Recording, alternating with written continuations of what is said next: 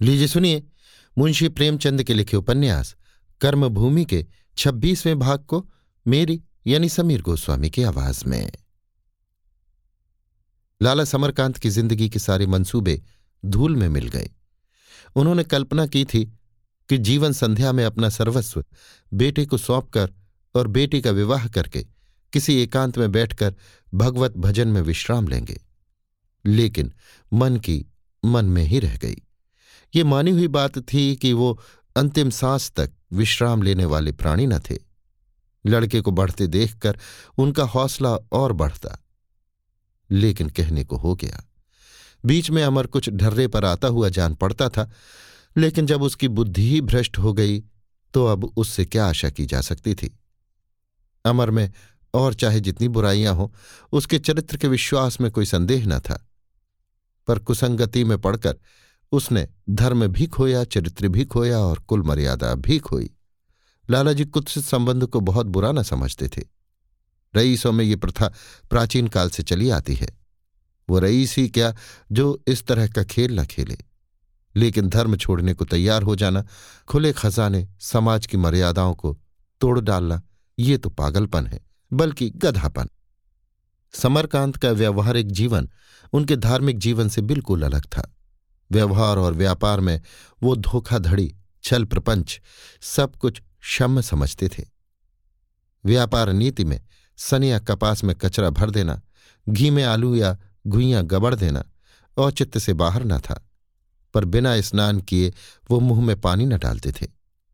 इन चालीस वर्षों में ऐसा शायद ही कोई दिन हुआ हो कि उन्होंने संध्या समय की आरती न ली हो और तुलसी दल माथे पर न चढ़ाया हो।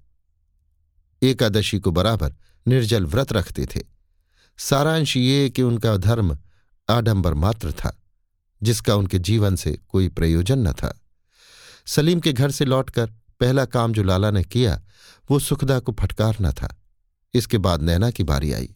दोनों को रुलाकर वो अपने कमरे में गए और खुद रोने लगे। रातों रात ये खबर सारे शहर में फैल गई। तरह तरह की मिसकॉट होने लगी। समरकांत दिन भर घर से नहीं निकले। यहाँ तक कि आज गंगा स्नान करने भी न गए। कई असामी रुपए लेकर आए। मुनीम तिजोरी की कुंजी मांगने गया। लालाजी ने ऐसा डांटा कि वो चुपके से बाहर निकल आया। असामी रुपए लेकर लौट गए। खिदमतगार ने चांदी का गड़गड़ा लाकर सामने रख दिया। तंबाकू जल गया। लालाजी ने निगाली भी मुँह में ना ली। दस बजे सुखदा ने आकर कहा, आप क्या भोजन कीजिएगा? लालाजी ने उसे कठोर आँखों से देखकर कहा, मुझे भूख नहीं है। सुखदा चली गई। दिन भर किसी ने कुछ न खाया। नौ बजे रात को नैना ने आकर कहा, दादा, आरती में न जाइएगा। लालाजी चौंके हाँ हाँ जाऊँगा क्यों नहीं? तुम लोगों ने कुछ खाया कि नहीं? नैना बोली, किसी की इच्छा ही ना थी, कौन खाता? तो क्या उसके पीछे सारा घर प्राण देगा? सुखदा इसी समय तैयार होकर आ गई। बोली जब आप ही प्राण दे रहे हैं तो दूसरों पर बिगड़ने का आपको क्या अधिकार है? लालाजी चादर ओढ़कर जाते हुए बोले, मेरा क्या बिगड़ा है कि मैं प्राण दूँ? यहाँ था तो मुझे कौन सा सुख देता था? मैंने तो बेटे का सुख ही नहीं जाना। तब भी जलाता था, अब भी जला रहा है। चलो भोजन बनाओ, मैं आकर खाऊँगा। जो गया उसे जाने दो। जो है, उन्हीं को उस जाने वाली की कसर पूरी करनी है। मैं क्यों प्राण देने लगा? मैंने पुत्र को जन्म दिया उसका विवाह भी मैंने किया। सारी गृहस्थी मैंने बनाई। इसके चलाने का भार मुझ पर है। मुझे अब बहुत दिन जीना है। मगर मेरी समझ में ये बात नहीं आती कि इस लौंडे को ये सूझी क्या? पठान इनकी पोती अप्सरा नहीं हो सकती। फिर उसके पीछे क्यों इतना लट्टू हो गया? उसका तो ऐसा स्वभाव न था। इसी को भगवान की लीला कहते हैं। ठाकुर द्वारे में लोग जमा हो गए। लाला समरकांत को देखते ही कई सज्जनों ने पूछा, अमर कहीं चले गए क्या सेठ जी? क्या बात हुई?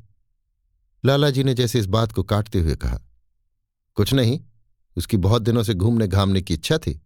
पूर्व जन्म का तपस्वी है कोई। उसका बस चले तो मेरी सारी गृहस्थी एक दिन में लुटा दे। मुझसे ये नहीं देखा जाता। बस यही झगड़ा है। मैंने गरीबी का मज़ा भी चखा है, अमीरी का मज़ा भी चखा है। उसने अभी गरीबी का मज़ा नहीं चखा।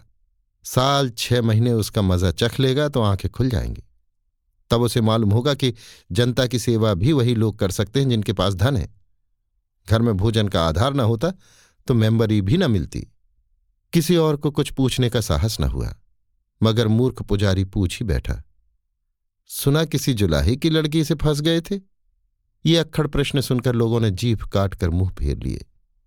लालाजी ने पुजारी को रक्त भरी आँखों से देखा और ऊँचे स्वर में बोले, हाँ, फंस गए थे तो फिर? कृष्ण भगवान ने एक हज़ार रानियों के साथ नहीं भोग किया था। राजा शांतनु ने मछुए की कन्या से नहीं भोग किया था। कौन राजा है जिसके महल में दो सौ रानियाँ ना हो? अगर उसने किया तो कोई नई बात नहीं की। तुम जैसों के लिए यही जवाब है। समझदारों के लिए यह जवाब है कि जिसके घर में अप्सरासी स्त्री हो, वो क्यों जूठी पत्तल चाटने लगा? मोहन भोग खाने वाले आदमी चबेने पर नहीं गिरते। ये कहते हुए लालाजी प्रतिमा के सम्मुख गए। पर आज उनके मन में वो श्रद्धा न थी। दुखी आशा से ईश्वर में भक्ति रखता है, सुखी भय से। दुखी पर जितना ही दुख पड़े, उसकी भक्ति बढ़ जाती है। सुखी पर दुख पड़ता है तो वो विद्रोह करने लगता है। वो ईश्वर को भी अपने धन के आगे झुकाना चाहता है। लालाजी का व्यथित हृदय आज सोने और रेशम से जगमगाती हुई प्रतिमा में धैर्य और संतोष का संदेश न पा सका। कल तक यही प्रतिमा उन्हें बल और उत्साह प्रदान करती थी। उसी प्रतिमा से आज उनका विपदग्रस्त मन विद्रोह कर रहा था। उनकी भक्ति का यही पुरस्कार है। उनके स्नान, व्रत और निष्ठा का यही फल है। वो चलने लगे तो ब्रह्मचारी जी बोले, लाला जी, अब के यहाँ श्री वाल्मीकि कथा का विचार है। लाला जी ने पीछे फिरकर कहा हाँ हाँ होने दो। एक बाबू साहब ने कहा, यहाँ तो किसी में इतना सामर्थ्य नहीं है। समरकांत ने उत्साह से कहा हाँ हाँ मैं उसका सारा भार लेने को तैयार हूँ। भगवत भजन से बढ़कर धन का सदुपयोग और क्या होगा? उनका ये उत्साह देखकर लोग चकित हो गए। वो कृपण थे और किसी धर्म कार्य में अग्रसर न होते थे। लोगों ने समझा था, इससे दस, बीस रुपए ही मिल जाए तो बहुत है। उन्हें यो बाजी मारते देखकर और भी लोग गरमाए। सेठ धनीराम ने कहा, आपसे सारा भार लेने को नहीं कहा जाता, लाला जी। आप लक्ष्मी पात्र हैं सही, पर औरों को भी तो श्रद्धा है। चंदे से होने दीजिए। समरकांत बोले तो और लोग आपस में चंदा कर लें, जितनी कमी रह जाएगी, वो मैं पूरी कर दूँगा। धनीराम को भय हुआ, कहीं ये महाशय सस्ते न छूट जाए। बोले, ये नहीं, आपको जितना लिखना हो लिख दें। समरकांत ने होड़ के भाव से कहा, पहले आप लिख दीजिए। कागज़, कलम दवात लाया गया। धनीराम ने लिखा एक सौ एक रुपये समरकांत ने ब्रह्मचारी जी से पूछा, आपके अनुमान से कुल कितना खर्च होगा? ब्रह्मचारी जी का तखमीना एक हज़ार का था। समरकांत ने आठ सौ निन्यानवे लिख दिए और वहाँ से चल दिए। सच्ची श्रद्धा की कमी को वो धन से पूरा करना चाहते थे। धर्म की क्षति जिस अनुपात से होती है, उसी अनुपात से आडंबर की वृद्धि होती है। अभी आप सुन रहे थे मुंशी प्रेमचंद के लिखे उपन्यास, कर्मभूमि के छब्बीसवें भाग को मेरी यानी समीर गोस्वामी की आवाज़ में।